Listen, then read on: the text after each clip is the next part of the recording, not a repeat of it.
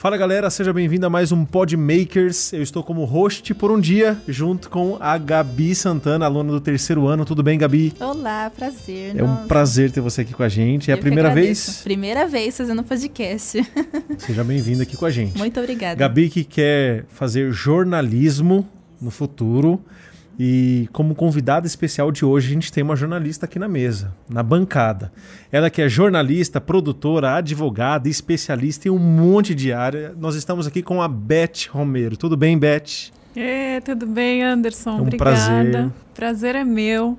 Tô emocionada mesmo de estar aqui, muito contente. Um beijo para você, para quem está conosco online, para Gabi, eu tô revendo. E Isso. muito obrigada pelo convite. Me sinto muito feliz de estar nesse ambiente. E a todos também que trabalham para isso acontecer, porque afinal de contas é uma baita equipe, uma estrutura linda e sempre um trabalho especial de cada um para que tudo isso aconteça. Então que a gente tenha um papo muito gostoso. Obrigada. Legal, a gente que agradece você ter arranjado um espaço, eu, Du, ter arranjado um espaço na agenda aí para você estar com a gente. Você que nos acompanha, fique ligado nesse perfil da Beth Romero, você que é do Top Carreira, fique atento às dicas que nós vamos dar depois sobre o perfil, tá bom? Muito bem, jornalismo, gente, jornalismo. Beth, uma vez eu ouvi que jornalismo é uma das profissões que no futuro deixarão de existir. Eu comecei pesado já, né? Já. Começou. Cê- Tá. Bom, bom. Por que será, né? Não, porque Eu quero fazer jornalismo e me vem com essa. O jornalismo vai É porque acabar, eu tô aqui, tá bom, jornalismo, jornalismo, e me deu esse insight que eu ouvi uma vez. Você acredita nisso, cara? Olha, é uma boa questão. É, eu acho que, em essência, bom, já houve um grande avanço quando ah, a obrigator... caiu a obrigatoriedade do diploma de, de jornalista para exercer a função, tá certo? Então Ah, é? hoje Então é, tem gente já hoje que apresenta e não é jornalista? não é jornalista é, diplomado, né? Uhum. Essa, essa função caiu. Isso foi regulamentado pelo Ministério do Trabalho. O que você tem que ter é um registro para operar, dependendo da tua função, tá certo? Mas quando você coloca essa questão, eu acho importante refletir, porque o que é um jornalista? Né? Em essência, a gente tem aí uma formação justamente para a pessoa se especializar em contar histórias, em relatar fatos, em informar, em prestar um serviço com isenção, enfim, a gente entraria em coisas que a Gabi pode falar muito mais que eu, que está às voltas aí para fazer a faculdade. E você vê hoje profissionais que contam isso ou que prestam um serviço que não necessariamente são jornalistas, mas exercem muito bem essa função. Então, eu acho que é sempre bom a gente refletir sobre. Eu estou cada vez mais nessa linha, né? De não é, se apegar no sentido, ai, que absurdo, e nem lamentar, mas refletir. E tá, e se não for, e o que será? Né? Então, você tem um profissional de comunicação, de mídias digitais, que vocês são especializados aqui na Escola do Pensar. Enfim, então colocar para discutir eu acho muito legal, não acho ruim, não. Pelo contrário, acho que cada vez mais a gente tem que ampliar o pensamento, não é isso? Livre, não é isso Sim. que está aqui? Verdadeiramente, Verdadeiramente livre. livre. Eu acho que isso é muito bacana. Então, estamos juntos para também ir por esse caminho aqui hoje. Legal. E essa é a sua primeira formação, né? Ou eu não? fiz primeiro direito e, por exemplo, então, eu não fiz a faculdade de jornalismo. Eu fiz a pós em jornalismo. Hum, então você é graduado em Direito. Eu fiz direito no Mackenzie, concluí, prestei a OAB. Eu falei, eu só vou fazer uma vez a OAB, então eu vou me dedicar. E de fato, foi porque eu tinha pego uma DP na faculdade, e foi a DP que eh, me fez mudar o curso do meu caminho. A DP mudou tudo. A Que DP coisa. mudou tudo. Posso contar? Pode, Rapidinho? por Claro. favor, Nossa. vontade. Então, eu fazia direito no Mackenzie e já tinha uma relação com o esporte e tal. E o Mackenzie justamente é uma das faculdades que incentivam muito isso. Eu tinha bolsa justamente por ser do esporte, o que me ajudou bastante. E fiquei contente por ajudar a minha família nesse sentido. E aí eu me dediquei à faculdade, mas na época eu tinha essa questão do esporte muito forte e também já trabalhava. Fazia estágio na área, em direito, em escritório e treinava. E aí, quando eu virei atleta de novo, entre aspas, pelo Mackenzie e pelo Pinheiros, nessa época eu fazia atletismo, eu tinha uma rotina, uma rotina intensa. Então, eu me dedicava àquilo que era necessário na faculdade. Nessa época, meu pai também teve uma primeira operação, passou por um câncer, então aquilo tudo mexeu muito comigo. E eu falei, bom, vou me, me- me jogar aqui nessa faculdade da melhor maneira. Mas acabei pegando a DP em Direito Penal. E aí eu falei, bom, tudo bem, vou encarar essa. Aí peguei, me comprometi com a DP, estudei e tal. E nesse meio tempo, isso foi o segundo semestre de 2001, eu acabei conhecendo um projeto do Mackenzie que era dedicado ao voluntariado, que o Mackenzie é muito forte. Então era o projeto Dia Mackenzie Voluntário, que a TV Mackenzie operava esse dia. Com reportagens, com apresentação em estúdio, convidando os principais líderes das instituições que o Mackenzie apoia para é, fazer os programas e tinha as reportagens externas e tal. Para resumir, a hora que eu entrei, eu nem sabia que o Mackenzie tinha o estúdio, a TV, tudo isso, que o meu, meu foco ali estava sempre no direito. Eu olhei tudo aquilo e falei, meu Deus, é isso que eu quero fazer. Então foi a DP que fez com que eu, de fato, revisse. É, muito embora eu tenha terminado, de novo, fiz a OB, me especializei numa área do direito que me serviu muito no início da minha carreira e até hoje serve. Mas fui atrás dessa história da comunicação, do jornalismo, e aí era justo esse momento que estava sendo discutida a obrigatoriedade ou não do diploma para exercer a profissão. E eu me lembro, isso foi muito forte. Eu me lembro que eu fui ao Ministério do Trabalho, na regional, ali perto do centro, uma das, das regionais, porque eu queria saber como é que estava a portaria, como é que estava tudo isso. E lá mesmo eu afirmei para mim, eu falei, eu vou fazer jornalismo, do jeito que for, se for obrigatório o curso, se, se mantiverem a obrigatoriedade, eu vou fazer a, a, graduação. Se não mantiverem, eu vou fazer a pós. Mas eu vou exercer. Por isso que eu estava conversando com ela aqui em off. Eu falei, você vai conseguir o que você quer. E aí, pois dito e feito, isso foi 2017, salvo engano. É... Não, desculpe, 2007. 2007, estou falando de 2007. E o segundo semestre de 2006, não 2001, que eu, que eu me formei em Direito. Errei as datas. E podia ter feito. Aí eles, eles decaíram, então, então houve a, a, a decisão de decair com a, com a graduação. A hora que eu voltei no Ministério do Trabalho com a minha carteira de trabalho para fazer a DRT, que é o registro como jornalista profissional, eu, eu fiz a, a, a, a, pós. Então, isso me credenciou como, uma, um, um, como se fosse um curso extra, ou como se fosse um curso para quem faz operação de áudio e vídeo. Enfim, você tem que ter uma formação na área, mas não necessariamente a graduação. E com a pós, justamente eu tinha formação, eu fui lá, voltei na delegacia para ter o meu, meu registro. E aí eu me lembrei daquela afirmação que eu falei que eu ia fazer de qualquer maneira. Então, enfim, e aí a gente vai conversando aqui só para não também falar muito, poder ouvi-los. Mas eu acho que a vida também é um pouco isso, né? A gente às vezes está voltado para um lugar e se vai pesquisar e olhar outras coisas, acaba de fato conectando e aí começa uma caminhada uhum. muito legal. E, e é uma mudança de rumo brusca até, né? Do direito é, direito autoral, né? Para a área de jornalismo e de repente você chegar a cobrir uma Copa do Mundo, como cobriu, chegar a cobrir os Jogos no Rio. Quando você chegou nesse patamar, assim, você. Qual, qual foi o sentimento? Qual foi é, a, a sensação de olhar para a história e ver, puxa, trilhei o caminho certo, é isso mesmo que eu queria. Como que foi isso? Ou como que foi receber a notícia do tipo, ó, você vai cobrir a Copa do Mundo, você vai fazer isso. Como que foi tudo isso? Esse misto. Eu até fico emocionada, porque e olho para ela assim, né, que está começando. E a gente nem tem tanta diferença de idade, mas está começando e é muito legal. Eu acho que é, um, é uma questão de sonhar mesmo e, ir atrás, porque só sonhar e ficar ali querendo também, evidentemente, não, não nos leva. Mas são caminhos que às vezes é inexplicável, né? Como é que eu ia imaginar que eu ia pegar a DP e a partir da DP eu ia entrar nesse universo? Mas eu sempre gostei da comunicação, sem saber, no sentido, eu sempre gostei de me comunicar, sempre gostei das pessoas, de falar, de liderar processos, enfim, algumas características que se talvez eu tivesse sido orientada de uma outra maneira, o que eu acho que acontece aqui na escola, talvez eu tivesse feito jornalismo direto, né? porque a minha trajetória é interessante, mas ela é cheia de curvas e altos e baixos, porque eu fiz muita coisa. Mas respondendo a sua pergunta, e isso eu comentei um dia que eu estive com os alunos, é no final eu acho que as coisas se conectam. Então eu fui trabalhar num primeiro momento no audiovisual com esporte, numa produtora de conteúdo audiovisual que hoje está em alta, né? Só cresceu esse mercado. Produzindo conteúdos esportivos, mas trabalhando no primeiro momento na área jurídica. Ou seja, direitos autorais, direito de imagem, toda a parte que a gente precisa para produzir um audiovisual. E a parte executiva, comercial do, de, de, um processo de produção. E conheci todos os todos, muitos atletas, ex-atletas, personalidades do mundo esportivo, em especial futebol, na produtora. Quando eu fui para o rádio e para o veículo específico que eu trabalhei, eu reencontrei essa turma de uma outra maneira. Alguns acabavam vi acabaram virando ou entrevistados ou colegas de, de, de programa.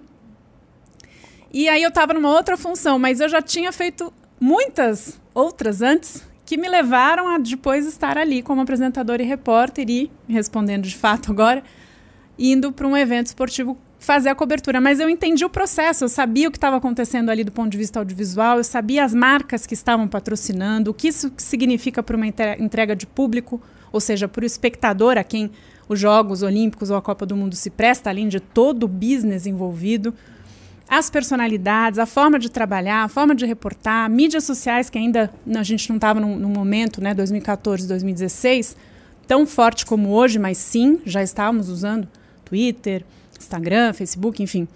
Então, é, eu acho que é fantástico sob esse ponto de vista, porque no meu histórico, no final, as coisas se conectaram de uma maneira que eu nunca imaginaria. Né? E aí, quando de fato eu tive a oportunidade, e a gente tinha uma equipe média, não era uma equipe grande, mas para o Rio não foram todos da, da Bradesco, né, da rádio. Eu, de fato, falei, nossa, eu nunca imaginei, mas ao mesmo tempo eu construí esse processo, até que inconscientemente, para estar lá. Então eu me senti muito grata, merecedora nesse sentido. Muito grata aos meus diretores e chefes, porque eles foram acompanhando o meu processo até dizer: não, você vai mesmo ao Rio cobrir. A Copa eu não cheguei a fazer é, estádios, a gente fez muito estúdio, muita entrevista, muita coisa, eu não, não fui diretamente para o campo de reportagem. Mas os jogos, sim. E aquilo foi uma extensão, sabe? Então é difícil, assim, no começo fiquei emocionada, porque acho que a gente vai construindo e, de novo, sempre junto. Acho que a gente não faz nada sozinho. A gente dá os passos, vai atrás, enfim, busca os nossos caminhos, mas tem sempre uma turma ali ajudando, como estamos aqui, né? Então eu acho que isso é, é uma coisa muito bacana. Legal. Acho que. Pessoal, tudo bem? O Cleiton aqui que está falando aqui, estou nos bastidores aqui. Tem uma Oiê. pergunta aqui do pessoal que está no YouTube, é uma participação do Eduardo Bezerra. Ele fala assim: Boa tarde, pessoal do Podmakers, excelente programação de hoje.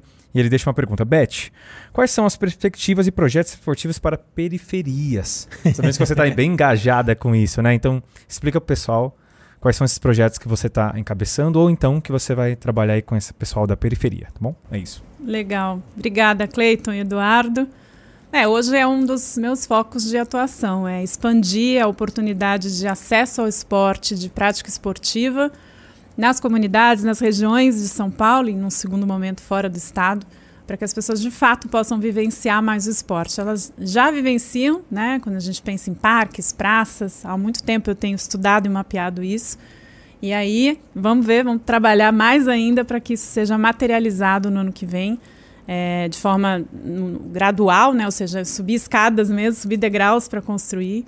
Mas na prática é isso: é, é, mapear esses espaços, é entender quais são as demandas, quais são as oportunidades, como dá para a gente criar mais espaços, considerando que as marcas estão cada vez mais investindo nessa conexão com as pessoas por meio do esporte. Não é só a prática que a gente sabe sempre falar, é, qualidade de vida, saúde e tal, mas são os valores. E vocês têm isso aqui também, fazem né, atividades esportivas com os alunos. Sim. É a raiz, é o que está, é a base quando a gente fala em disciplina, em perseverança, em paciência, em educação, né? Eu me senti profundamente admirada assim quando eu vi um pouco do processo, falei, nossa, nem eu tive isso, sabe? Então, os jovens têm oportunidades agora de aprender coisas e de viver, e o esporte ajuda nesse sentido. Se a pessoa vai ser um atleta ou uma atleta, ou se vai trabalhar no mercado, a gente não sabe. Mas certamente serão pessoas mais preparadas aí para viver de forma. para servir melhor, eu acho, que para esse mundo que está vindo aí numa transformação. Uhum. Você acha que as nossas periferias elas seriam melhores se tivessem mais esporte inserido nelas? Ah, sem dúvida. É, de novo, eu venho observando isso já há algum tempo para justamente poder encabeçar uma história assim. A gente tem alguns exemplos, né? Por exemplo, a Neide, né, próxima aqui a vocês do Vida Corrida, é, que faz um trabalho fantástico com mulheres, com jovens, com a corrida em especial. Mas são poucas iniciativas ainda. E os espaços também, né? Considerando que em algumas praças a gente tem oportunidade de ter mini instalações ou movimentos ali incentivando. Tem esportes que são mais fáceis de implementar, né? Você pegar uma corrida, é relativamente fácil. Você põe o tênis, tem uma orientação, tem alguém que vai te direcionar. Mas você pega, por exemplo, praças que têm pistas de skate, né? essas instalações até um pouco menores, mas factíveis de você praticar, ou até a quadra poliesportiva muitas vezes menor, mas, de novo, você vê turmas que se juntam de basquete, de vôlei, é o máximo. Então, sim, eu acho que a gente tem. E tem que batalhar mesmo por isso. Porque aí a gente vai ter essa cultura mais no dia a dia das pessoas, né? A gente vai parar de falar, ah, precisamos de uma cultura esportiva. Sim, a gente precisa, mas a gente precisa trabalhar pelo acesso Uhum. para incluir. E aí sim, você pode dizer que a pessoa está inserida nesse contexto, porque ela tem a oportunidade de praticar. Uhum. E a gente tem várias histórias né, de, de atletas que vieram das periferias e, que a, e a impressão que dá é que eles se esforçam muito mais por essa trajetória, né, por essa conquista, para chegar lá, para alcançar. Então é, é algo que a gente vai vendo assim e torna a história mais bonita mesmo do esporte no país é, e dessa inclusão num, num geral, né? Com certeza. Beth, você é advogada, você é jornalista, você é esportiva, você é empresária. Como que é a sua rotina hoje, hoje em dia? Como que funciona tudo isso? Dá para dormir? É, Não dá. dá para meditar, dá para ouvir os ensinamentos daqui, que eu fui conhecer mais do, do Gui, né? Também é Isso. chamado de Gui, né? Uhum. O Gui Também. Pai, é isso? Isso. isso mesmo.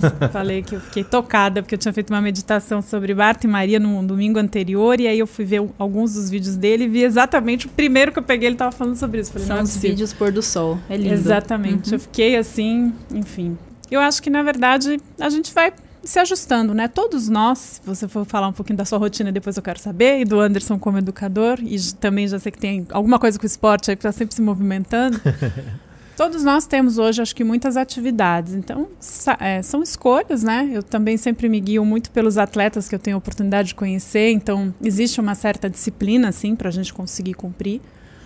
Mas eu faço atividade física praticamente todo dia, então eu sempre separo esse período. Assim, meu dia, na verdade, começa com uma profunda meditação, com uma coisa mais nesse sentido. Eu, eu tenho praticado muito essa guiança, porque eu acho que isso é, orienta o meu dia inteiro. E às vezes, quando eu não faço, eu sinto que eu me perdi ali um pouco. E aí, ao longo do dia, eu procuro também estar sempre a- atenta, conectada, enfim. é, tenho praticado isso, que para mim tem sido um exercício muito legal, do ponto de vista de consciência e tal.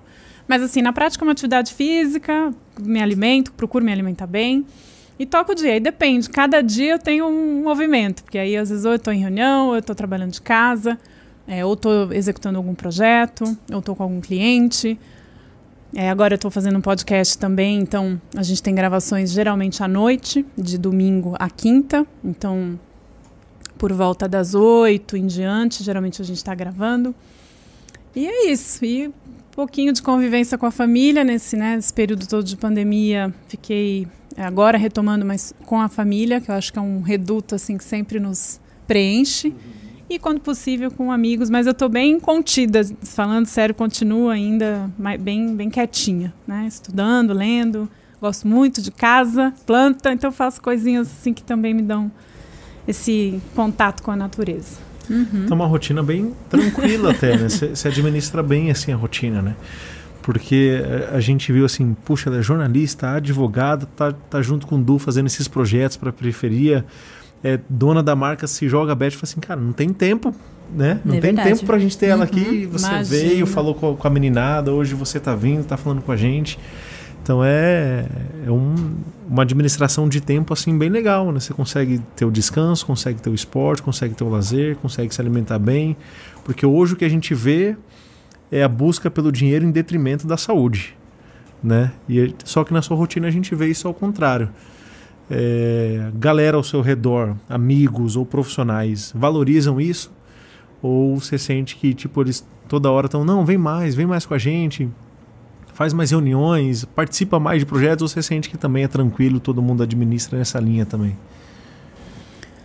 Olha, assim, as amizades que eu tenho, sinceramente, são do colégio, assim, as que eu cultivo com, com mais frequência, ou seja, mais de 30 anos de amizade. As minhas amigas hoje, a maior parte com filhos e casadas, né? E eu ainda não me casei não tive filhos. Então, isso também muda um pouco, né? Porque a rotina delas, hoje em dia, é muito em função da família. E eu tô bastante em função da minha. Felizmente ainda tenho meus pais, tenho dois irmãos. Então, não, assim, tenho tios. É tranquilo, a gente. Eu, eu, eu, sou uma pessoa que procuro, se eu não estou fisicamente, eu procuro até ligar, falar, me conectar, assim. Tem o, grupo da Fiesp que a gente faz parte, que o, o Eduardo, né? É uma conexão muito legal, um amigo aí. Então, esse é um grupo que eu me dedico no sentido de trabalhos, é um, tra um grupo voluntário, né? Somos diretores lá do Comitê de Empreendedorismo. E aí a gente tem bastante atividades nesse sentido de cursos, workshops e, e eventos voltados ao público que quer é, enveredar por essa área empreendedora. Então, isso eu faço questão. E sempre que posso, como foi essa conexão com o Edu linda, eu faço questão sim, porque eu recebi muito, eu fui muito atrás para receber também, ou seja, fui atrás de muitos profissionais para conversar, para ter ensinamentos, para ter cursos e tal. Então hoje é uma coisa que assim, já faz um tempo que eu venho querendo fazer mais, e aí quando surgiu a oportunidade com o Edu, numa primeira a gente fez um trabalho, e aí quando surgiu essa segunda, eu falo, eu gostaria de fazer muito mais. Eu acho que a gente eu, na, ao meu ver, a gente tem um dever e também pode ser ponte para outras tantas coisas, né? Porque a gente também ganha muito, é uma troca fantástica. Uhum. Aprendi com você um pouco, aprendi com ela, aprendi com as crianças, com os adolescentes. Então, se a gente está aberto, assim, é um mundo de aprendizado todo dia. Assim. Então, obrigada mais uma vez. A gente que agradece. Pergunta que não quer calar. Quem é a Beth no grupo do WhatsApp? A que silencia o grupo a que só joga meme, a que só manda mensagem Muito de bom, bom dia, Essa é, é a que só lê e não responde nada. Quem é a Beth no grupo da WhatsApp? Muito bom. Eu quero saber de vocês também. Vocês só estão fazendo pergunta pra mim, então vocês vão responder eu depois. Eu sou o que tá? silencia o grupo. Você? Mas todos, todos? Você tem todos. grupo de família? Como é que é? Agora todos. eu aqui eu, invertendo o jogo. Eu silencio todos, cara. E, e, se mandam muita mensagem no individual, eu marco como lida. Olha! Mas não, não leio. Nossa, eu não. Eu quase eu, nunca eu paro no WhatsApp. Eu converso, eu mando figurinha, eu tô sempre atenta lá, respondendo todo mundo. Em todos também? Você tem grupo de família? Tenho, de, de amigas, escola. de escola. Aham, uhum, respondo todo mundo. E minha mãe me ajuda também. Ah, que legal. Ela me ajuda a responder o pessoal aí. E você, Beth?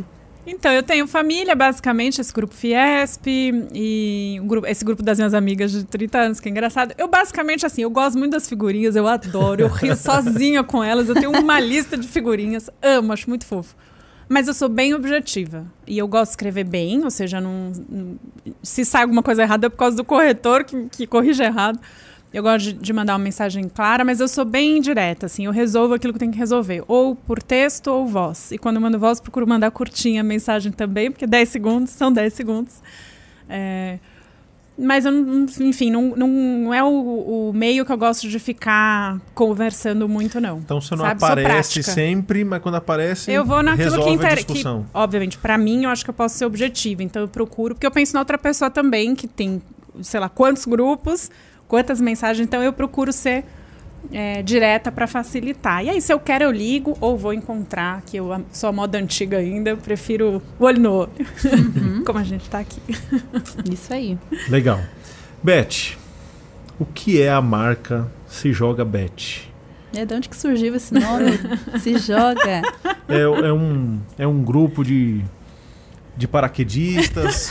o que, o que, que, é esse se joga bet? Eu tô pra fazer isso. Você já, já pulou? Já se jogou eu tô de criando coragem pra vencer esse medo. Você quer também? Vamos junto, então. Eu quero vencer esse medo. Vamos, medo de altura. Gente, eu, eu entro em elevador, aqueles transparentes, eu já eu me seguro assim porque eu tenho medo. Mas você procura dar um passinho para ver se você consegue encarar eu ali. Eu olho, mas quando ele vai começar a andar, eu Você afasto. vai para trás. Você é. sai de fasto, como a gente Nossa, fala no, eu no interior. de medo de altura. Que nem boi que sai de ré, sabe? Sai de fasto. Já ouviu essa expressão? essa expressão é ótima. Sai de fasto. E você tem medo de altura? Morro de medo de altura. Deus me livre. Vou ficar embaixo assim filmando então vocês. Então você não vai se jogar com a gente de paraquedas, não, é não. De paraquedas não. Quem sabe outra coisa. Eu também quero. Quando você decidir, você me avisa. Esse, esse mês eu fui no, no iFly, que é aqueles tubos ah, de vento. verdade. Você é, foi? Fui pra, pra ir criando coragem, assim. E aí, é muito legal? É muito show. Eu queria muito fazer isso. É muito show. É barato. Não, cara, Você é fica é voando literalmente. Fica. É um túnel, né? Vai ter o instrutor ali. Aí ele te dá as instruções de como que você vai entrar no túnel. Ele te segura. Aí quando ele sentir que você tá firme ali, certinho, Nossa. aí ele te solta e você fica.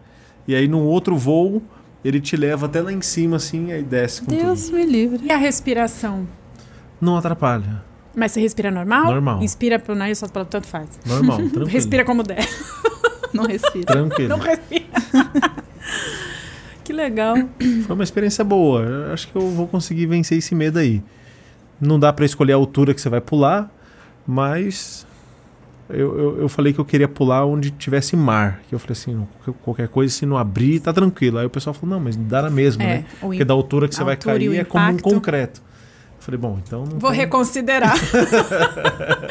Você nunca fez nem o parapente ou o paraglider, sabe? Que é aquele que tem a, a vela também. A... Eu acho que isso daí vai ser a próxima etapa que eu vou. Esse eu recomendo, esse eu já fiz. Se joga tem a ver com isso, vou responder a pergunta. Mas é, o papo tá é assim, né? A gente vai pra uma coisa, volta, isso. vai. E foi tranquilo esse voo? Eu fiz dois voos na Pedra Grande, lá em. Acho que é Pedra Grande que chama em Atibaia, que é um lugar bem famoso e com um, um, grupo profissa lá. A gente chegou lá, a gente nem ia para isso, a gente foi para escalar um pouquinho, escalar, brincar de escalar. Eu, uma amiga e o namorado. E aí, curiosamente, esses caras estavam lá, a gente fez amizade, vamos voar, vamos. E aí, o primeiro voo, é... a hora que a gente voltou pra pedra, eu falei, rapaz, eu vou me ralar inteira aqui, vai dar ruim. Mas não, deu, enfim, foi mais complicadinho para aterrissar. E o segundo a gente foi para o campo de pouso mesmo, aí foi mais tranquilo. Mas é um bom início, viu? Eu também estou querendo muito o paraquedas, mas o paraglider eu recomendo. Asa delta eu já não sei se eu iria. Asa delta, asa delta que você abre assim? Só a asa é. é. Não sei. Agora, falam que, sei lá, os dois são tão perigosos quanto, enfim, vai saber. São mesmo, né? Porque quem foi a pessoa que inventou de sair voando assim? E o outro é aquele wingsuit, sabe? Aquele uhum. que você vai só na roupinha ali. Só... Tipo isso que você fez no Fly, mas de verdade, enfim, aí já é pra. Corajosos. É, loucos de esportes radicais mesmo. Mas enfim, essa joga veio da, da, época que eu estava na rádio ainda, na, eu falo rádio, que era Bradesco, a, a nome da rádio, a Rádio Bradesco Esportes FM, que foi um projeto da Band. Então, quando eu fiquei lá de 2012 até 2016, quando foi em 2014, na verdade, então meio aí do meu período lá, eu criei a marca, porque eu ficava imaginando o que, que eu ia fazer no meu contexto ainda de apresentador e repórter da rádio, mas já vislumbrando o meu negócio, né?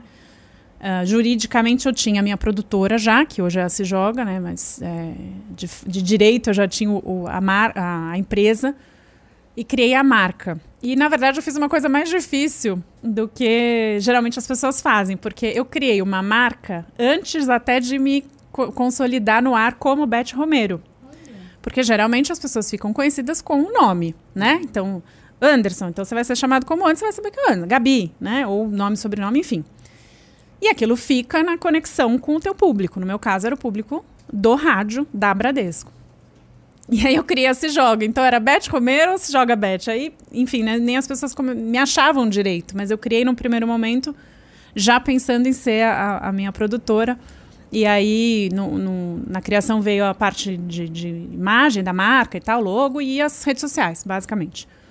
E aí, no primeiro momento também, era só conexão com os ouvintes, porque a gente também, como talento da casa, naquela época, eu estou falando de né, poucos anos atrás, uh, ainda a gente não podia usar muito as nossas próprias redes sociais, ou como a vida é gozada, né? Ao contrário de hoje, que os talentos, os jornalistas e tal, usam muito as suas próprias redes e as redes do veículo para impulsionar todo o processo hoje de comunicação, mídia, conteúdo, enfim. Então, a gente tinha algumas restrições, e aí eu tinha esses canais como mera interação com, com o ouvinte. Só que aí, no, no, no ano seguinte, em 2015, eu criei um, um projeto meu autoral, que era o Se Joga Bet 2016, sobre todos os esportes olímpicos, em que eu praticava as modalidades, para aproximar esse universo do público, pensando nos Jogos do Rio. Esse projeto ia para a TV, eu tinha fechado um contrato com a ESPN, e o Bradesco ia patrocinar aí não, e incentivado, mas o Bradesco declinou do patrocínio e eu não tinha mais tempo de captar via outro patrocinador. E aí segui pelas redes sociais. Então foi o meu primeiro projeto autoral, o que foi de fato super interessante, porque eu ia fazer as pautas com os atletas, me treinar literalmente com eles e fazer as entrevistas e tal, e fui desdobrando todo esse material pelos meus canais. Então, isso foi um, um pontapé. E durante o meu tempo na rádio, na Bradesco, é, a gente usa, eu usava como meu canal de interação. Então, eu mando um Twitter para se joga, arroba se joga bet, Instagram, tará, tará. Mas, de fato, eu não consolidei o Bet Romero. Então, eu fiz um trabalho um pouco mais difícil nesse sentido, né? Enfim, foi super legal. E aí, hoje é a minha produtora, a marca da minha produtora de conteúdo, em que eu trabalho nas verticais de jornalismo, comunicação, produção de conteúdo e eventos. Então é um processo, né? Como todos nós na nossa vida, né? A gente vai construindo e agregando camadas. Legal. Fala, Cleiton. Beleza, pessoal. Tem mais uma participação aqui da Rosana Santana. Minha mãe. Exatamente. É minha mãe. Maravilhosa, já Olha gostei só. da Rosana. Ela fala o seguinte: Beth, boa tarde. No meu ver, no esporte, quem mais perde é quem não pratica. Gostaria de saber se você tem algum projeto para os jovens da Escola do Pensar. Sou mãe de duas alunas aí desse colégio. Legal, né? Rosana arrasou, Rosana. Olha que nós não combinamos, hein? que maravilhosa. Um beijo pra você, sua filha. É um primor. Tive a oportunidade de conhecê-la e hoje é a segunda vez. E é muito legal ver esse brilho nos olhos, assim, que você mantenha isso, você vai longe. Lembrando que você, de novo, tá só começando essa, essa estrada aí. É, sim, na verdade, esse é um dos meus grandes sonhos e agora pensando em materializar. Eu, quando conheci aqui, acabei conectando uma ideia que depois a gente vai conversar com mais calma, que é de fato esse incentivo, porque os alunos não só podem praticar e o projeto envolve pensar nessa prática para todos, mas ao mesmo tempo o processo produtivo também ser feito pelos alunos, né? Que já é um, um DNA aqui que eu mesma fiquei encantada porque nunca vi isso em nenhum outro lugar. Então é uma, uma oportunidade sim para a gente jogar juntos. Vamos ver. Obrigada. Legal. E, esse foi até o motivo pelo qual a Gabi voltou aqui pro colégio. Né? Eu lembro que a gente estava aqui nos estúdios e a gente estava num período de matrículas. Foi. E aí a Gabi entrou, a mãe veio junto, falou assim: olha, ela tá escolhendo qual colégio ela quer estudar. Ela decide.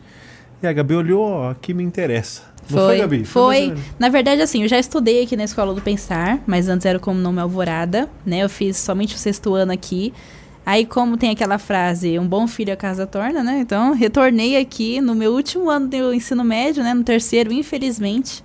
É uma coisa que eu me arrependo, eu poderia ter entrado antes, mas veio a pandemia, eu tava bem tranquila lá na minha outra escola, na zona de conforto. Mas é uma coisa que eu não gosto de ficar é na zona de conforto. Eu gosto um pouquinho do desafio, por mais que o terceiro ano seja uma coisa bem comprometedora, já é ali na beira do vestibular mesmo, mas eu vi que eu tinha que mudar. Aí eu falei assim, mãe, eu quero mudar de escola, não vou mais ficar lá. Assim, adoro o pessoal de lá, tudo, mas estava muito tranquilo para mim. Eles não estavam conseguindo administrar tanto assim, né? Os estudos. Aí eu vim para cá, eu conheci, o primeiro professor que eu conheci foi o Anderson. Conheci as meninas também, eles me receberam super bem. E o que mais me atraiu, na verdade, como eu quero fazer jornalismo, são esses estúdios. Não tem como não ficar de boca aberta. Eu falei, gente do céu, eu quero estudar aqui, eu quero vir pra cá. Eu quero terminar meu terceiro ano com chave de ouro. Então, por isso. Achei que era porque eu tava aqui. Ah, jura? Já que lá tem o Chu, eu vou pra lá. É, pensando melhor. também. É impressionante, né? Eu também Aí eu aí. retornei pra cá. Nossa, que foi a melhor escolha que eu fiz. Além dos professores que são excelentes, não tenho o que falar deles. Nossa, são meus. Nossa, eu amo demais todos de coração, mas pela oportunidade, que é o que você sempre fala, né? De eu poder eh, me abrir mais nesse tipo de gravação. Eu me saio bem diante das câmeras, eu não tenho vergonha, eu consigo falar, consigo debater com vocês. Ainda mais agora que tá no momento esse podcast, que é um bate-papo, é uma conversa, não é uma entrevista. Pergunta, responde, pergunta, responde. Então, quando começaram os projetos mesmo, aí os professores sempre me convidavam para eu gravar aqui. Depois eu comecei a entrar no projeto Gênios. Comecei com o projeto da inclusão da Libras aqui na escola, inclusive eu que estava dando aula, o pessoal do Gênios. Então, assim, aos poucos, aí eu já fui me aperfeiçoando mais, me abrindo aqui com o pessoal. E infelizmente já está acabando. Passou tão rápido esse ano, não quero que acabe. Não quero sair daqui. Devia ter vindo antes, tá vendo? Pois é. Ai, que gostoso. Uma pena. Perdemos. Ó, pergunta aqui que vai determinar se o seu microfone fica ligado até o final desse podcast. Seu professor favorito. Não, tô brincando. Não vou contar. que gostoso, Não, tô brincando. né? Beth. Gostoso ouvir isso. É legal, né, ver essa trajetória. Nossa. E acho que a, a minha trajetória não foi jornalismo. Eu, eu tô aqui, na verdade, de gaiato mesmo. Caí de paraquedas. Ah, mas você aqui. tá ótimo nessa função. Cuidado, hein? Que você vai permanecer. Eu me eu me Exatamente. joguei aqui. É, É, eu me isso joguei. mesmo. Muito bom. É, mas assim, num geral, é, as- os caminhos que a gente vai tomando assim pela vida, né, é, vão amadurecendo quem a gente é, né? E às vezes até as fases mais difíceis e complicadas são aquelas que nos formam de uma maneira que geralmente é o que as pessoas mais admiram na gente. E é aquilo que foi formado por ter passado por uma fase difícil. Eu olhando assim sua história e vendo que você está bem posicionada, bem estabilizada, dona de uma marca, é, com um nome de peso, uma trajetória bonita, eu me pergunto se foi difícil, se você enfrentou muitas coisas, se foi difícil se colocar como uma mulher dentro dessa área do jornalismo, onde quando você fala jornalismo, acho que já vem na mente, sei lá, William Bonner. O esportivo né? ainda, Ainda né? mais no esporte, Uhum. embora hoje a gente tem, sei lá, Renata Funk que tá bem colocada, né, falando sobre esporte, foi difícil o início também, mas como você vê essa trajetória como mulher eh, nas duas áreas, tanto jornalismo, direito e esporte, né? É legal, até depois eu vou perguntar para ela se você tem irmãos e como é isso, porque e você é da área da psicologia também, Uhum. né? E eu admiro profundamente esse, esse caminho e esse caminho da educação. Eu acho que assim, eu sou muito, muito admirada, reverencio a todos os mestres, é verdade, os professores, aos meus, aos de vocês, a todos. Eu acho assim fascinante. E ah, hoje mesmo estava ouvindo uma meditação sobre isso, sobre educação que não necessariamente é só o professor, né, quem tem essa disponibilidade de, de tempo, de amor, de compaixão e de conhecimento, né, Anderson? Você sabe melhor que eu, você é formado nisso e que a gente precisa estudar, precisa de referências, precisa de uma série de coisas para poder passar isso. Embora a gente esteja nessa área, nessa, nesse momento de internet, tudo muito rápido, tal, quem de fato conseguir né, ter esse conhecimento, acessar pessoas legais, evidentemente vai, vai caminhar melhor. Mas acho que os desafios são pertinentes a todos nós, né? Se eu fosse inverter aqui, eu tô brincando, tô toda hora invertendo o jogo, mas é porque é legal saber de vocês também, a gente acho que tá nessa troca aqui. São pertinentes a todos. Eu, particularmente, porque fui criada por ah, pai, irmãos, eu tenho dois irmãos homens, eu cresci num ambiente mais convivendo e e batendo bola, literalmente, com homens, né? Então isso já me deu um, um ganho nesse sentido. E não vou dizer que eles não sejam, de certa maneira, em algumas questões machistas ou que tenham dificuldades com isso, mas ao mesmo tempo me incentivaram muito. Então, na minha experiência pessoal, eu posso dizer felizmente que eu não tive essa dificuldade em relação a ser mulher. Sinto sim que há muitos desafios, tenho inúmeras colegas no mercado, profissionais das mais diversas áreas de marketing, comunicação, do direito, profissionais, educadoras físicas, eh, professores, enfim, é incrível, assim, realmente eu acabei fazendo uma rede muito legal e, e eu brinco que eu falo que eu, quando sei que não sei, sei quem sabe, então a gente, eu vou atrás. E sei sim que elas enfrentaram questões muito complexas e que aí não são chororôs, né? São fatos reais, sobre todos os aspectos: assédio, salário, desrespeito, enfim. Mulheres que vão a campo, literalmente, né? Que vão fazer as coberturas nos estádios, enfim. Então, acho que é um problema que a gente tem que enfrentar. Eu venho trabalhando essas questões de alguma maneira com essa rede feminina. Já trabalhei em uma campanha voltada à violência nos transportes. São coisas que me interessam muito, são assuntos que eu estou às voltas com o público feminino em diálogo com o masculino, porque algumas promotoras de justiça que eu conheço que trabalham muito bem esse assunto falam justamente sobre isso. Se a gente não também enfrentar o lado masculino e se não começar a jogar junto, também vai ser difícil resolver, né? Mas, enfim, nesse sentido eu não tive problema. Tive desafios no, na, na parte prática, de falar assim, ah, quero ficar aqui no veículo ou quero sair? Quando eu tomei a, decisão de sair, de montar, de empreender. É uma decisão legal, mas ela também traz dificuldade. De falar, bom, a partir de amanhã eu não tenho mais aquele salário e eu tenho que batalhar o meu rendimento, tá certo? Então houve sim momentos muito desafiadores nesse sentido, de ganho mesmo, de receita, de... E eu não estou dizendo questão de, ah, eu quero ficar milionária, é questão de processo produtivo, de você trabalhar, saber que você está fazendo alguma coisa legal e poder ter receita e poder, que é hoje o que eu estou buscando mais, devolver, fazer coisas que de fato mudem e transformem e ajudem o sistema onde eu estou inserida, né? Acho que não, sem a pretensão, ah, vamos mudar o mundo. Não, vamos mudar, vamos transformar aqui, no agora, onde a gente está, com quem a gente pode, né? Uh, se são poucas ou muitas, são aquelas que são necessárias e que a gente pode ir amplificando como uma rede. Então, meu grande trabalho hoje é em rede, o meu pensamento de trabalho é em rede alguns trabalhos específicos que eu ainda faço tem começo, meio e fim, né? Tendo uma marca, tendo um cliente X e tal, mas o meu foco hoje para materializar maior é esse. Então ao longo do percurso, sim, desafios, mas que é isso, a gente tem que estar certo da vontade que a gente tem, não é isso? E, e, enfim, enfrentar. Tem horas que é preciso recuar um pouco, tem horas que é preciso dar mais alguns passos. E a gente vai se reinventando, acho que como todos nós, né, Gabi? Uhum. Agora, Beth, falando sobre jornalismo, qual o conselho que você oferta para quem está querendo entrar nessa área, nesse âmbito? Que foi até um pouco da pergunta do Anderson inicial, né, do curso. Aí você pode complementar até sobre o seu viés e o seu aspecto psicológico também, o, o que isso pode mexer ou não, né? do ponto de vista prático, eu posso dizer estudar, buscar referências, buscar profissionais, não, estudar não só no processo formal, porque eu acho que a, o pensamento aqui da escola me encantou nesse sentido, eu fui buscar coisas depois, né, que eu tive aqui. Essa amplitude de pensamento, de liberdade de entender as coisas e não meramente reproduzir, a gente ainda tem, na grande maioria, uma formação encaixotada ali, né? Eu diria até que fragmentada mesmo, né? Segmentada. Então, buscar isso, buscar as referências, fazer a faculdade. Acho fundamental ter uma formação, né, uma graduação ou uma pós para quem quiser, que hoje é possível. Né? Você pode ter uma formação até em psicologia e fazer uma pós em jornalismo, mas para quem está começando a graduação, e ter as experiências práticas, indo para o assim, uhum. ir a campo. Né? Por exemplo, quando eu estava no direito, eu fiz muita coisa.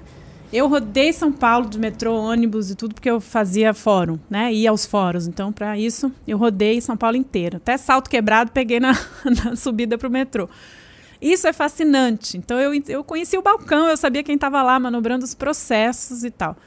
Depois fui estagiar em algumas áreas diferentes. Ia conhecer o gabinete do juiz, do promotor. Fui ao fórum penal para saber como é que era a área penal, para saber até então, antes de eu virar a chave para a comunicação. Então, acho que o, o, profissional hoje do jornalismo, e, e, vocês têm a oportunidade que a, gente não, que a gente não tinha, né, Anderson, de saber vídeo. Tudo isso que está acontecendo aqui no Podmakers é, é, algo inédito na nossa época, tá certo? Então, os alunos já têm, o, o jovem já tem a oportunidade de acessar essas áreas que compõem o jornalismo. Então, veja, se na época eu tivesse feito um curso de câmera, por exemplo, eu fosse fazer reportagem, eu saberia como estaria posicionada a câmera, para onde eu tenho que olhar, como é que eu tenho que fazer. E o que, que o cara está fazendo ali atrás? Que eu respeito profundamente esses técnicos. Então muda tudo quando você está na sua função expert, mas você conhece um pouco do métier, do processo técnico, que foi o que eu fiz na rádio, na Bradesco, no rádio. Aprendi a operar, aprendi a fazer todo o processo ali, porque bom, eu tinha que operar a mesa. Muda tudo. Então você pode ser boa repórter, boa apresentadora, bom redator, bom diretor, mas você entender o processo produtivo é fantástico para você desempenhar melhor a tua atividade. Então assim, vai atrás, se joga mesmo, tudo que puder. E, e, isso daqui tudo é produzido pela meninada mesmo, né? Então a gente tem ali na bancada alunos, né? Desde o Jason aqui na ponta, dos olhos claros, né? A gente tem o Tiaguinho aqui que está dominando esse estúdio aqui. O Clayton, que é da sexta série. Não, tô brincando. O Cleiton é radialista, certeza. É, certeza. o Cleiton. Com esse vozeirão. Não, sou, Pode só até fazer sou mais formado perguntas. em marketing. Muito bem. então, mas tá vendo, né? Tá aí fazendo uma baita função. É verdade. Com certeza. E eu tenho certeza também que esse, todo esse estúdio, esses equipamentos, essas aulas que eu tive com todo o pessoal aqui da, dos dois laboratórios de comunicação vai me ajudar muito lá na frente. Porque eu já vou saber como é, mexer numa câmera, saber a posição das luzes, saber como que a gente tem que se comportar aqui. Agora, quem não teve essa experiência, infelizmente, igual você falou, tem que aprender ali na hora, na marra mesmo. Não, agora eu vou ter que saber mexer em tudo, né? E eu sempre ajudei também ali também algumas gravações no outro estúdio, então eu ficava um pouquinho no corte, um pouquinho no áudio, um pouquinho nas câmeras, um pouquinho na luz, então fui passando por todas as estações. O que, que você gosta, assim? O que, que te, te chama quando você fala, ah, gosto de jornalismo, quero isso, mas o que, que te encanta? Então, ainda tenho uma dúvida, porque eu gosto de ficar na frente das câmeras, mas também gosto de operar atrás das câmeras. Então, eu acho que só quando estiver na faculdade mesmo que eu vou saber, ah, realmente eu quero isso, eu quero ir para redação, eu quero ficar atrás das câmeras, me desenvolvo melhor aqui na frente, então eu vou tentar alguma coisa além disso. Não sei. não sei mesmo. O que eu sei e que eu tenho certeza é o jornalismo. Porque independente se mais para frente, Deus me livre, porque jornalismo é uma coisa que eu realmente quero e sempre quis. Não foi uma decisão de agora. Já tem um tempinho isso. É, e se porventura eu quiser fazer uma outra faculdade, um outro curso, é, o jornalismo ele não ficou para trás. Então uma coisa, ai, nossa, perdi, perdi quatro anos, perdi nada, me acrescentou, porque o, a, o, negócio do jornalismo mesmo é a comunicação. Isso é o que gira em torno dele. E a comunicação serve para diversos, diversas profissões. Tanto para um direito, tanto para psicologia, quanto para engenharia, arquitetura, enfim. Então, eu nunca vou sair perdendo, porque jornalismo, eu tenho certeza que eu me identifiquei com ele, ele me escolheu também. e hum. é o que eu quero seguir. Ai, que gostoso, é isso aí. Fazendo os processos todos, você vai descobrindo, com certeza. Agora, a faculdade, ela tem eu não sei, né? Eu tenho a impressão de que é pouca prática, né? É um, é um longo período aí, curso é, teórico, né? Para no final algum, algumas experiências de estágio ali prática, né? Não sei como é o jornalismo, pelo, pelo menos na psicologia a gente estuda quase ali oito semestres para ir no nono no décimo você entrar em contato, você atender, você, né? Claro que tem toda uma questão ética ali por detrás, de, de sanitária também, saúde, enfim. É, mas no jornalismo, a maior parte do curso também é teórico ou tem várias práticas no meio ali que de repente ela durante o curso já vai tendo uma experiência para ter essa escolha já clara? Eu acredito que hoje, pelo que eu vi recentemente, que eu tive contato com o pessoal do Mackenzie e da própria Casper, e depois eu fui pesquisar, eu acho que eles avançaram um pouco nesse sentido dos laboratórios. Por exemplo, o que vocês fazem aqui, de novo, na nossa época não tinha, né? E, e, eu fiz após, mas eu sei, sabia um pouco como era a graduação, porque eu também estava às voltas ali o tempo todo com o pessoal, tinha amigos, né, enfim, em comum, que estavam na graduação. Um, eu acho que hoje melhorou, mas você tem razão, acho que ainda falta essa prática, essa vivência. E no meu caso, que me ajudou, e eu até te perguntar se você fez isso na tua época, é ir atrás dos lugares e das, das pessoas. Porque uma coisa é imaginar o que é ser um juiz, por exemplo, ou o que é ser um apresentador, ou o que é ser um redator. Outra coisa é eu ir lá e ver, ou uhum. fazer um estágio, nem que fosse seis meses. Às vezes a gente acha, e quando você vai lá é completamente diferente. diferente. Ou às vezes vai ao encontro do que você imaginou. Então não sei nem se você chegou a fazer essas oficinas. Eu fiz estágio de observação. Que também já que, ajuda. É, tinha que ir ficar duas horas ou quatro horas por semana, sentadinho, observando ali o profissional atuar, trabalhar ou dar, dar palestra dele.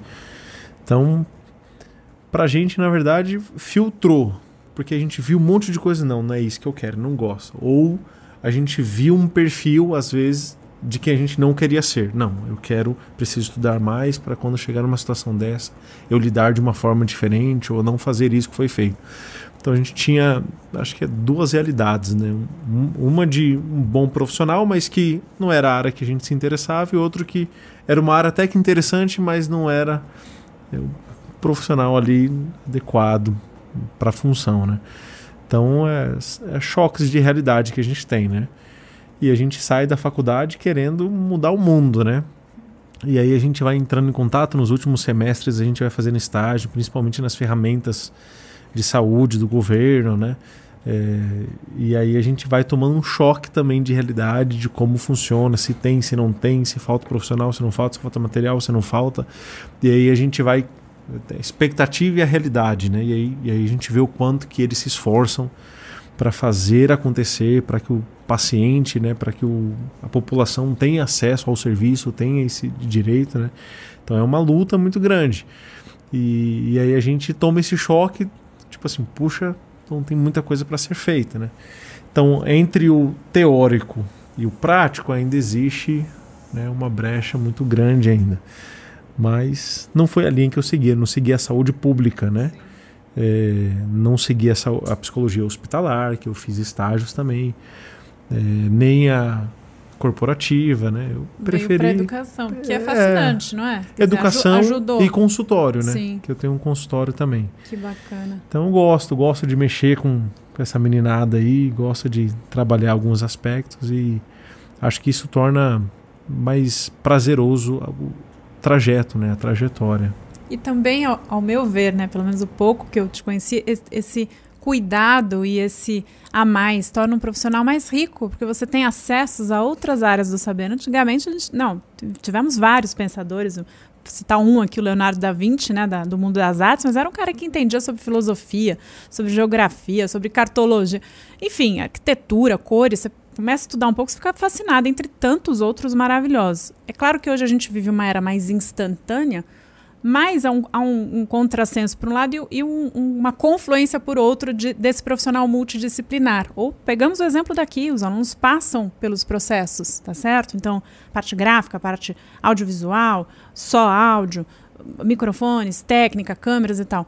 Então, isso eu acho que conduz a pessoa para ter uma amplitude na, no conhecimento, no raciocínio, até ela se encaminhar de novo para uma função específica. Eu me lembro ainda de algumas passagens na pós, na, né, no jornalismo, em que se dividiam as caixinhas ali, né? Ah, o, a gente estava estudando rádio, por exemplo, para falar ah, o, o, técnico, o radialista, o pauteiro. Não tem mais isso. Quer dizer, você tem as funções, mas se você não entendeu o todo, e aí hoje se fala muito disso, e mesmo quando eu entrei, a minha diretora falava isso. Vai se preparando, você tem que ser multi. E em determinado momento, a gente era, porque você opera, a, no nosso caso, operava a mesa, os monitores, aí rede social no computador a parte técnica toda. Eu que ponho a rádio no ar nos finais de semana. Então, se eu não, também não soubesse alguma coisa ali na parte de fora, né, no, no, no controle, na sala, nosso switcher lá, no, a rádio não entrava no ar. Né? Então, enfim, depois escrever quando a gente tinha os textos para a parte de mídias sociais ou para o site. Então, isso me fez né, ganhar ali um ritmo e uma condução muito diferente do que se eu só soubesse fazer determinada coisa. E olha que eu me sinto ainda defasada, no sentido, eu queria saber muito mais da parte técnica, né? Enfim, mas você tem muito tempo aí e quem está conosco, os jovens, também uma oportunidade riquíssima aí de, de escolher essa trajetória dentro da área do jornalismo e, e afins. É isso aí. Você, você sonhava desde pequena em estar aqui? Por exemplo, meu sonho desde pequeno era ser jogador de futebol. Né? Que legal! Que, que, que função? Olha. Olha eu aqui. O, sonho, o sonho, assim, era ser aquele camisa 10, Ai, né? que legal. Ou, ou, aquele atacante camisa 9. Acabou que num período ali do, da minha trajetória me jogaram para goleiro. Depois de um tempo zagueiro. É, e aí ficou por ali, meio, meio de campo, né? E até, às vezes até do gol eu fazia gol, né? Que eu gostava de ir pra linha assim, driblando. Só que no meio da trajetória eu tive que parar, encerrar o ciclo ali. Eu senti algumas dores no peito jogando, né? E eu cheguei a fazer exames para a escolinha e não, não acharam nada. E como minha mãe tinha problema do coração, o treinador falou assim: Cara, não posso te pôr, porque você todo jogo tá precisando sair por causa da dor. Então não dá, não dá para eu te levar mais para os jogos. E aí acabou aquele sonho, né, de ir para uma Copa do Mundo, ser jogador, etc e tal. Mas sou feliz pela trajetória estar aqui. E você? Você sonhou em ser essa Beth, estar nessa função, nesse cargo, ter a sua marca? Ou você tinha um sonho também de ir para o esporte, ser uma Marta, não sei, né? Pois é, eu vivi um pouco essa dúvida quando eu fazia ginástica. Na minha época eu chamava ainda ginástica olímpica, que foram os anos, eu tinha sete anos, 90, os anos 90, né? mais ou menos 91. E aí eu comecei e fui bem de novo, o colégio, né? Sempre o colégio. Comecei no colégio e aí um professor falou: acho que você tem que procurar o clube. Acabei indo procurar o Pinheiros, que é um reduto, né? Um celeiro de, de formação. E como nunca fui sócia, a única oportunidade que quem quer ser atleta é entrar como militante, quem não é sócio, né? E aí eu fui admitida comecei a treinar e aí houve um momento que justamente, assim, você quer seguir a carreira de atleta, você vai ter que tomar essa decisão e se dedicar dessa maneira. Mas nesse tempo eu conheci um outro esporte chamado volteio, que é uma ginástica sobre o cavalo, tipo circo, que a gente fica fazendo acrobacia, que é pouco conhecido aqui, muito conhecido na Alemanha, França, Espanha, enfim. E aí eu fiquei encantada, porque eu adorava cavalo e a ginástica. E acabei migrando e a minha geração, por exemplo, da ginástica foi a geração de Atlanta 96, né? A Luísa Parente já estava meio quase parando, eram outras meninas. Uma das meninas depois chegou aí para o Circo de Solé, enfim, uma história super legal. E eu fui para o volteio. Nesse tempo do volteio, e aí falando ah, o que, que eu sonhava, eu sonhava em sempre usar o esporte como um impulsionamento na minha vida, inconsciente, né? Quer dizer, eu escolhi que, ah, não, não quero ser atleta, vou fazer outra coisa. Mas eu também não tinha muito clara essa história do jornalismo, da comunicação muito embora eu sinalizasse isso na minha trajetória escolar. Engraçado. Acabei escolhendo até o direito, enfim, um pouco influenciada pelos meus pais, uma mentalidade ainda, ah, direito, jornali é, jornalismo, nem tanto na época, direito, administração, ainda tinha esse pensamento, medicina, né? Tinha esse pensamento, engenharia, vai te garantir um futuro. Meu, pelo meu pai, eu teria fe feito concurso para ser juíza, né? E, enfim, então eu fui usando o esporte muito como impulsionamento, assim, é uma coisa meio, assim, de, de, de formação, sabe? E aí saí do volteio, quando eu saí do volteio, já, já era o tempo de eu entrar na faculdade. Que eu fui seleção brasileira, a gente viajou para os campeonatos e tal.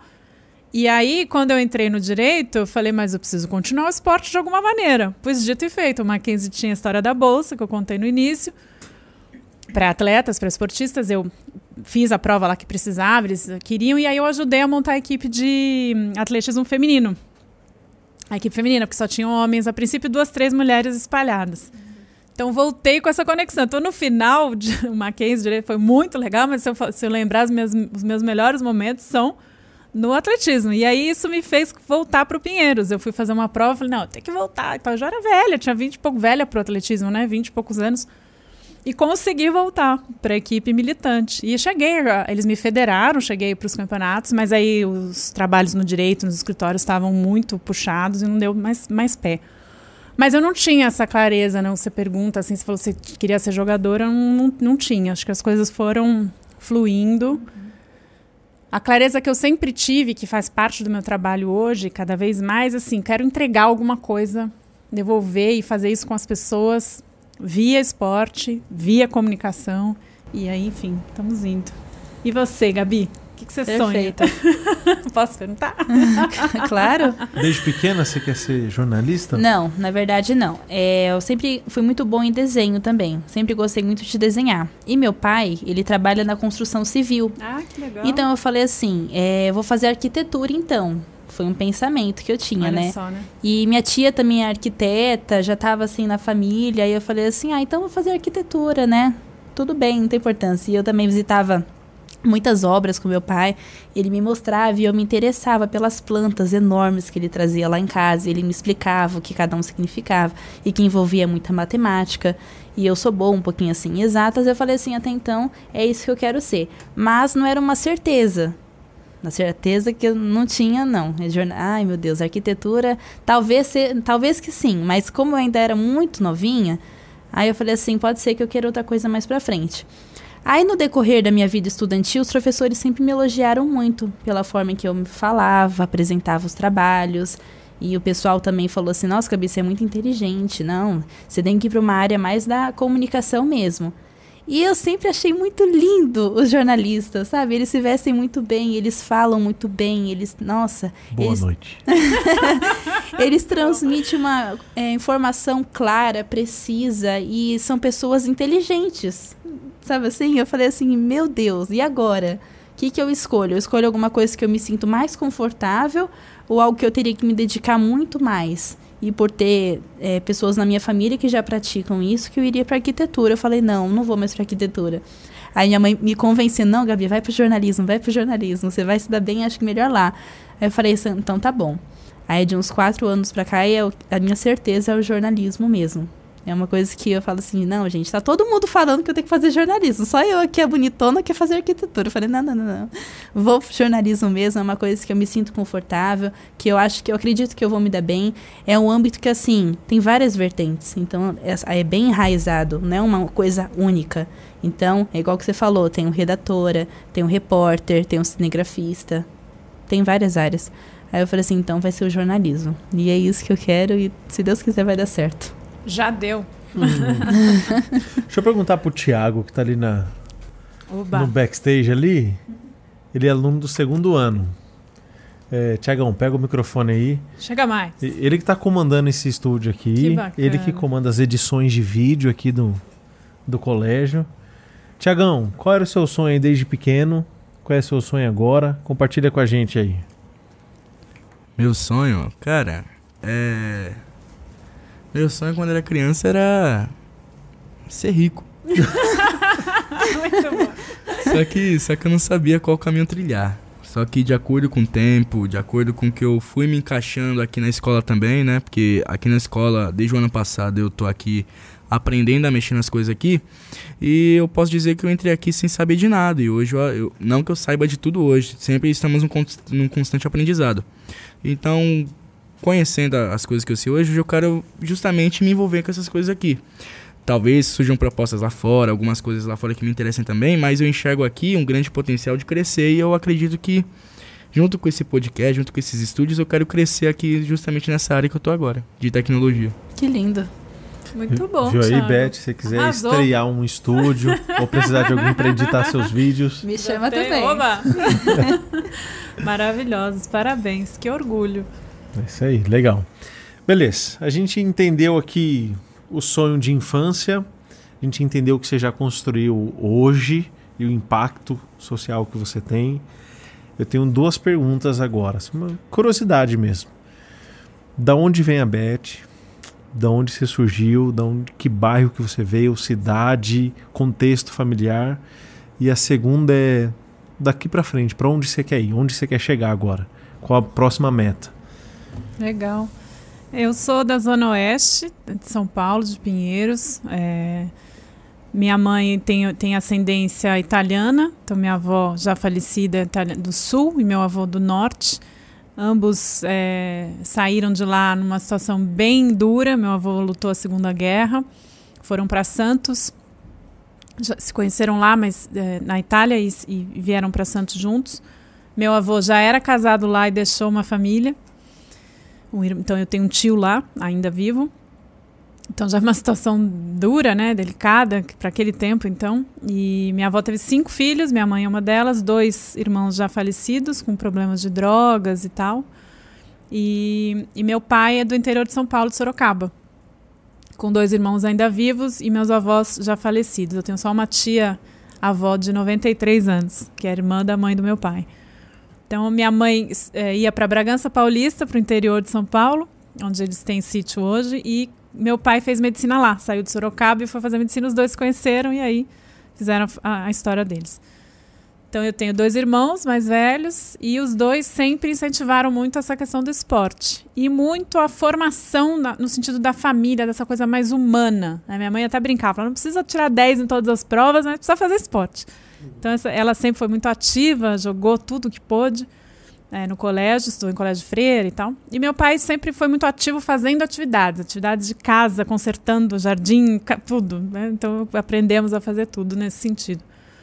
E aí, isso é uma, um traço muito marcante para mim, esse fazer, né? esse, esse aprender, esse estar disponível para se envolver nas coisas. Primeiro, porque, obviamente, é uma questão até de, de conhecimento, segundo que você ajuda na casa, ajuda financeiramente, ajuda em todos os sentidos, né? Você tem uma noção do quanto as coisas custam, do quanto é difícil construir é, e compartilhar. A gente também sempre foi muito nessa linha de, de fazer, de construir e ao mesmo tempo compartilhar, né? Compartilhar primeiro, evidentemente, no seu núcleo, e depois você vai expandindo uh, aonde você atua, né? Então, basicamente, eu venho, venho desse contexto aí de, de pessoas muito trabalhadoras no sentido do, do fazer é, acontecer. Né? A minha avó da mãe chegou a construir depois um patrimônio muito interessante, sempre foi uma pessoa de muita, muita luta. É, e depois passou muitas dificuldades, que foi também administrando mal e acabou tendo uma, uma, dificuldade no final da vida. Ela teve vários negócios, teve fábrica de chocolate, teve autoescola, teve fábrica de roupa, enfim. Depois, no final, foi uma grande corretora de imóveis. E aí teve mais dificuldades porque ajudou muitos outros dois filhos que tiveram problemas. É, e aí acabou numa situação mais delicada no final da vida, assim, financeiramente falando, mas viveu aí 80 e poucos anos de muita, muita luta. Então, esse é um pouco do meu DNA, assim, de fazer, né? E com o tempo a gente vai aprendendo a direcionar toda essa energia, porque hoje, ainda mais, nós estamos em, em tempos de muitas transformações, que é uma energia muito poderosa da criação, do fazer, do, do, do ir atrás, mas que a gente pode direcionar cada vez melhor para servir nesse mundo de alguma maneira. Né? Então, hoje, depois de muito, muito percorrer aí algumas áreas, o meu direcionamento em relação ao meu trabalho que está ligado à minha realização, mas é também de devolução, de fazer coisas que de fato possam é, ajudar, não, não sei se é a palavra ajudar, não gosto muito dessa palavra, mas que possam contribuir, né? Porque a gente também não está aqui para. Não é uma questão de caridade, é uma questão de realização, de, de entender que o seu talento pode ser é, aproveitado da melhor maneira para a sua própria felicidade ou, ou realização e também para mover é, ações em direção aos outros. Então, para mim, o esporte, a comunicação, tudo isso, jornalismo, é um serviço, né? Quando eu faço, fiz alguns projetos e agora estou mirando isso, quando, o que fazer é sim, fazer mais pelas, pela, pela, pelo acesso ao esporte, pela, pelos valores, pela prática, pelo acesso ao mercado de trabalho, que hoje tem áreas que estão em franca evolução e demanda, né? Tecnologia, mídia digital, comunicação, conteúdo. E tem jovens e tem muita gente querendo fazer coisa boa, né? Tem muitos lugares querendo oferecer coisas boas. Então, o meu fazer daqui para frente está relacionado a essa conexão também é, em rede, né? Trabalhar em rede com a, a potencialidade de cada um. Aquela pergunta típica. é, daqui 10 ou 20 anos, quais são os planos? Fora essa linha que você quer levar, mas qual é o, qual é o plano assim? Ah, quero estar tá fora do país, ou quero parar e quero só curtir, ou qual é uma meta assim de 10, 15 ou 20 anos? Qual é o plano assim? Onde você se vê? Pois vocês vão responder também, tá? Me ajudem pra gente fechar esse ciclo aqui gostoso. Quando me fizeram com 10 ah, anos ah, essa pergunta, eu falei assim, daqui 10 anos eu quero estar tá rico aposentado. Na Olha. rede tomando água de coco. É, os 20 anos chegaram e nada chegou junto, né? Nesse sentido. É, mas e você? Depois você, hein, Gabi? Tá bom. É, eu, olha, eu tô com 39, vou fazer 40 ano que vem. Eu confesso que eu tenho uma certa dificuldade de, de enxergar, assim, muito pra frente. Eu, eu fiz um trabalho de coach com um amigo e ele foi além. Ele me perguntou, quando você estiver lá com 90 anos, Nossa o que, que você vai senhora. deixar? Como é que você... Ele fez uma, que é uma pergunta-chave, que ele fala que realmente... É, e é muito interessante. E eu falei coisas muito ligadas à parte emocional, afetiva. Tipo, ah, eu construí uma família legal, eu fiz amigos, eu devolvi isso para as pessoas com as quais eu trabalhei. Eu falei muito esse lado. Eu falei nada de tipo, ah, eu deixei uma casa. Olha que engraçado. Não falei nada nesse sentido. Deixei cinco carros, deixei uma universidade, material zero. Que ele falou que tem alguns executivos que ele dá coach, os caras falam isso, né? Eu deixei um não sei o que para os meus filhos. Não, não, não. Então, voltando à sua, que é um pouco mais 10 anos, eu acho que assim, ter conseguido de fato materializar esse ponto que eu estou agora, de, de implementar ações que sejam uh, úteis do, ponto de vista assim, de, de maior público, né? É, conseguir aprender com as pessoas com as quais eu tenho convivido cada vez mais. Eu tenho muita sede de aprendizado, assim, de, de outras áreas também que não só as minhas. É, assim, não, não, eu tenho essa questão, não sei ainda se vou ter filhos ou não, então não posso te responder, porque não, não não ainda é uma dúvida para mim. Então não saberia dizer, ah, deixei minha família. Mas eu quero estar tá muito ativa, Anderson. Assim, eu, se Deus quiser, em função de saúde, de possibilidades, se Ele me der o dia de amanhã e o dia de amanhã, eu pretendo estar tá muito ativa, assim, fazendo coisas muito legais. Do... Eu falo sempre do trabalho é engraçado porque é a minha, o meu grande motorzinho, assim.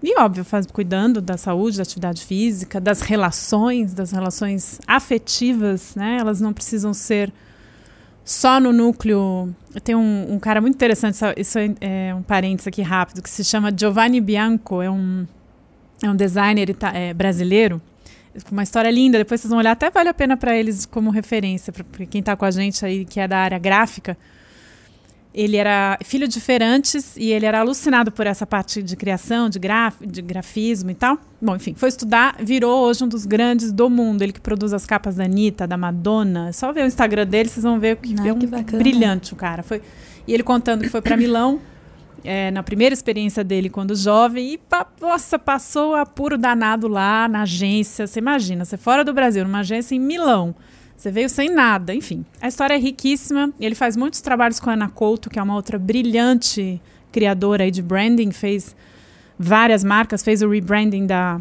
a, a, reinvenção de marca da CBF, entre outras tantas coisas interessantíssimas. Mas ele falando, que é o ponto que eu queria trocar aqui, que a gente não precisa nas relações, ter relações pessoais, afetivas, profissionais, ter intimidade nessas relações, mas afetividade. Então, o meu ponto é esse. Eu acho que a gente pode trabalhar e, e estamos num momento de mundo, né, não só de país, para desenvolver melhor tudo isso, assim, a, a, sua atividade pessoal, profissional, a sua prosperidade, mas também conseguir avançar, porque todo mundo só vai estar tá melhor se a gente avançar melhor como um coletivo.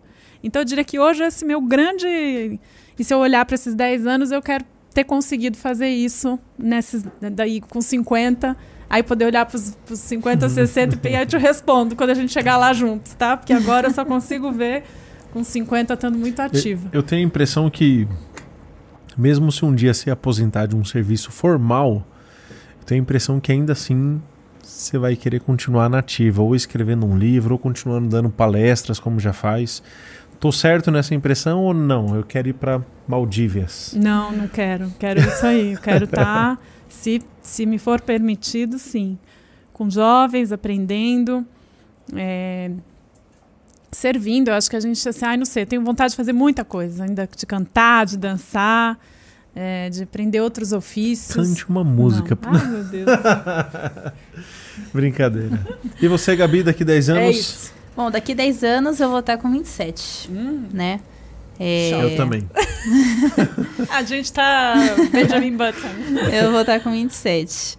E o que eu mais peço a Deus, primeiramente, tirando um pouco da área do profissional, é a saúde da minha família, para eles sempre estarem me acompanhando junto comigo, é, saúde da minha mãe, do meu pai, é que minha irmã tem um futuro brilhante, que eu sou a mais velha, né? Eu tenho uma irmã mais nova, de 11 anos, a Rafa. Que é a cópia ah, idêntica. É verdade, eu te perguntei aquela hora. Até do timbre de voz. Que a gostoso. voz. Nossa, nossa voz é super parecida. Mas enfim, é a saúde da minha família, é que eles sempre estejam comigo, independente de tudo, e eu sempre com eles também, porque eu sou muito. Nossa, eu falo assim, até hoje eu não cortei o cordão umbilical com a minha mãe. Minha mãe, ela quer cortar já, você entendeu? Ela, vai, Gabi. Não, não vou, mãe. Quero... Não, vai comigo, mãe, pelo amor de Deus. Então eu sou muito ligada com a minha ela mãe. vai comentar aqui. Cortei. Não, já deve estar tá cheio de comentário Cortei. dela aí, eu tenho certeza. Ah, que lindo. Então, assim, minha mãe é minha melhor amiga. Eu quero que ela sempre esteja comigo, sempre que possível, ela com certeza está. É, mas também no âmbito profissional, eu vou estar com 27. Se Deus quiser, já vou estar formada. É, quero que eu tenho um futuro brilhante. Eu gosto do reconhecimento. Eu gosto disso, de saber assim, ah, Gabi, nossa, eu conheço você, eu gosto que me reconheçam, sabe? Pelo meu potencial e pelas coisas que eu sei fazer muito bem. Então, eu quero ser muito bem reconhecida, eu quero ter um sucesso. Eu quero que as pessoas saibam quem é a Gabi aqui, entendeu? O que eu posso trazer para as pessoas. Eu gosto também de ajudar eles também. A não ajudar, né? É, também proporcionar algo melhor a todos. Eu gosto que estou, todos estejam bem, assim como eu. Entendeu? Eu fico, eu fico triste quando uma pessoa não, não tá bem, não tá feliz. Eu fico, nossa. Ainda mais no momento triste, né, que a gente passou. Eu fico assim, gente, a pandemia tem que acabar porque as pessoas estão perdendo seus entes queridos, entendeu? E isso é muito triste. Eu perdi pessoas muito próximas também. Então, mas como o Shu, eu tenho aula de religião com ele, ele sempre fala que às vezes males vêm para bem, entendeu? Então, às vezes a pandemia, ela distanciou muitas pessoas, mas foi essa distância que a gente conseguiu se proteger. Protege, protegeu a saúde de todos e também aproximou algumas é, umas pessoas das outras, né? Através do online, enfim. Então, no profissional eu quero estar tá bem, quero estar tá com uma carreira brilhante, um sucesso brilhante. Sei que tem muita coisa ainda pela frente. Minha família também quero que estejam bem e a todos que eu amo. Sempre ao meu lado. Amém. Show. Que Oi, bom. Thalita, pode mudar a nota da Gabi para 10, tá bom? Pode pôr 10 na média. E você, Cleiton, você se vê aonde daqui 10 anos? Bom, eu pretendo. Eu tenho já uma minha empresa, né? Que eu ajudo aqui também nas atividades, mas eu pretendo estar bem consolidado. Espero estar casado também. Espero ter aí uma família estruturada está bem nos negócios, né? Então eu estou estruturando isso para isso acontecer. Aproveitando a deixa, deixa eu comentar mais algumas coisas aqui. Ô, ô Cleiton. Pode falar. Por, por 50 reais a gente cita o nome da sua empresa aqui, cara. A gente faz um jabá aqui. Não, pode falar. Pode falar, sem problema nenhum. Pode falar, Você faz o Pix depois? Beleza, beleza. É, é o Click... A Click Excellence. A Click Ex... Como é que é? Excellence. Uau. Depois Muito vocês procuram. Mas, mas nessa voz Exatamente. fica mais bonita. Galera, Olha só, o Eduardo Bezerra ele fala o seguinte: que aula, meus amigos, que aula. e ele fala, é, e ele zoa com você falando que você foi gandula, né? E deu algumas risadas. Aí o Gui Leite Júnior, que é o responsável geral Muito aqui, bom. o coordenador geral, ele fala o seguinte: muito obrigado a Beth Romero por estar com a gente hoje. Você será sempre muito bem-vinda aqui. Chu, Valeu por agitar esse evento. E Gabi, repete de ano para ficar com a gente. Ai, Deixa o jornalista 2023. Thalita, repetindo, pode pôr zero na média Olha da que Gabi. coisa. Gente. E também temos da Rosana Santana novamente. Ela fala o seguinte: Júnior, obrigado pelo carinho com as minhas filhas. A Rafaela ainda terá sete anos junto com vocês na Escola do Pensar. Olha que legal, hein, pessoal? É isso. Bom, o timbre de voz a gente não vai perder aqui na bancada, então, que a gente vai ter irmã da Gabi. Exatamente. É verdade. Com certeza. Legal. Pra quem ouviu aí falar do Du, né, o Eduardo aí, o, o Du é que fez essa conexão com a gente, né, que trouxe a Beth pra gente. Na verdade, ele já trouxe a Beth para outros eventos. Você fez uma palestra para as mulheres sobre É um- empreendedorismo? Como que Não, é a isso? gente fez, ele fez com um grupo da, da Adventista, a gente fez uma dinâmica também, focada em comunicação. Eram mais, ah, uns- acho que 20 mais, vai. 20 e poucos anos, foi bem bacana. Foi umas 60 pessoas, não foi alguma coisa não, assim? esse, eu acho que é, não, a gente estava programando isso, mas ainda não aconteceu. Esse que a gente fez primeiro com esse grupo da, da igreja foi para um, pra um grupo de jovens também. E aí focado nisso, nessa demanda de comunicação, e alguns já trabalham na área, outros gostariam de trabalhar. Então foi bem bacana. um Eu, eu não legal. pude ir, mas eu senti a repercussão, o impacto, né? Todo mundo falou bem, etc. Eu falei, Du, traz, cara, Ah, traz ela pra imagina. gente, pra falar pros alunos. Aí, vamos ver, vamos ver a agenda dela, vamos ver aqui, vamos tentar encaixar. em- E encaixou e deu certo. Imagina, pra, Pra mim gente é foi uma um- honra. Foi um prazer, assim, Foi ter você mesmo. com a gente, né? A meninada ali, tinha uma galera mais nova, né? E aí você se adaptou e fez de um jeito dinâmico e lúdico pra eles e foi muito especial. Quase perdeu uma bolinha. Ah, imagina, Qua- imagina.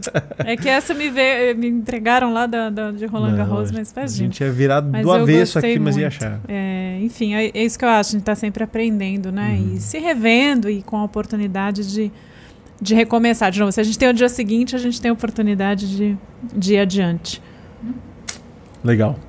Gabi, Oi. quer fazer mais uma pergunta pra ela? Não. Tá sem- tranquilo? Sem perguntas. Tá muito Matou as suas aqui. dúvidas sobre o jornalismo? Matei. Aham. Tá confiante essa escolha mesmo? Tô, com certeza. Ainda mais estando diante de uma Imagina. excelente jornalista. Você é uma referência, Beth. Uma Imagina, referência. Obrigada, imagina que tem, tem pessoas então- brilhantes aqui. Então a fala pra ela é: se joga, Gabi. Se joga. Isso Se joga. Você já, já escolheu, agora é só paciência. A Uhum. gente precisa de muita paciência, mas no mais, já tá aí no seu olhar. Determinação e vamos que vamos. É isso. Depois eu volto aqui no lugar dela. Já É tá falando mesmo. da minha história também. Top. Te vejo um dia no Fantástico. Opa! Maravilhosa. Perfeito. Beth, Muito que bom. mensagem que você quer deixar pra galera que tá em casa, que tá nos assistindo, pra se despedir deles? Talvez dar um conselho, um direcionamento, é, seja o se jogar, seja o, meditar. O que, que você quer deixar pra quem tá te assistindo hoje? Bom, primeiro agradecer essa oportunidade de troca, né? Eu falo que a- o jogo é esse, né? Jogar a bolinha para um para outro. E segundo, eu acho que cada um é uma potência, sabe? Cada vez mais fica claro, né? A gente fica com essa história de, ah, eu não sei isso, não sei aquilo, eu não tenho. Não, cada um, cada um é especial. Cada um veio aqui com a sua missão. A gente às vezes cobre antes, cobre mais tarde. Então, eu queria, assim, minha reverência a cada ser, né? A cada pessoa que está conosco aqui, ao, ao, ao grupo do Pensar, né? Da Escola do Pensar, que eu acho que é uma oportunidade única e muito rica de aprender e de fazer o que vocês fazem. Aos mestres, né? Aos professores, minha reverência. E que cada um possa alimentar esse sonho seguido com ações práticas em direção àquilo que quer. Às vezes a gente vai fazer, vai dar certo, às vezes não vai. Então tem que ter paciência, persistência e entender que muitas vezes aquilo que não deu certo é até para o nosso melhor, como você mesmo né, falou e você comentou. Então, seguir esse ímpeto, mas com direcionamento, buscar ajuda quando não sabe, quando precisa, buscar guiança e ter, acima de tudo, que é o que eu venho buscando esses últimos tempos cada vez mais, essa guiança que vocês têm aqui, espiritual. Eu acho que e, e se a gente cada um, óbvio, acredita no que quer, né, com liberdade de também de expressão e de pensamento, mas tem o entendimento que a gente está aqui por algo maior. Acho que isso vai ajudar muito para esses tempos, né, e cada vez mais. E a gente tem uma missão aqui, então que cada um possa cumprir da melhor maneira e a gente vai errar e vai levantar e assim é o esporte, né? Por exemplo, a comparação, a gente erra, né? Quantas bolas você não errou e aprendeu e está ali levantando, então que isso seja um estímulo para seguir adiante, mas sempre pensando nisso, na potência que nós somos, se a gente tem isso, né? Se Deus nos deu isso aqui, que é um aparato fantástico, com a cabeça, o coração, que a gente possa ter essa guiança, então, de mente,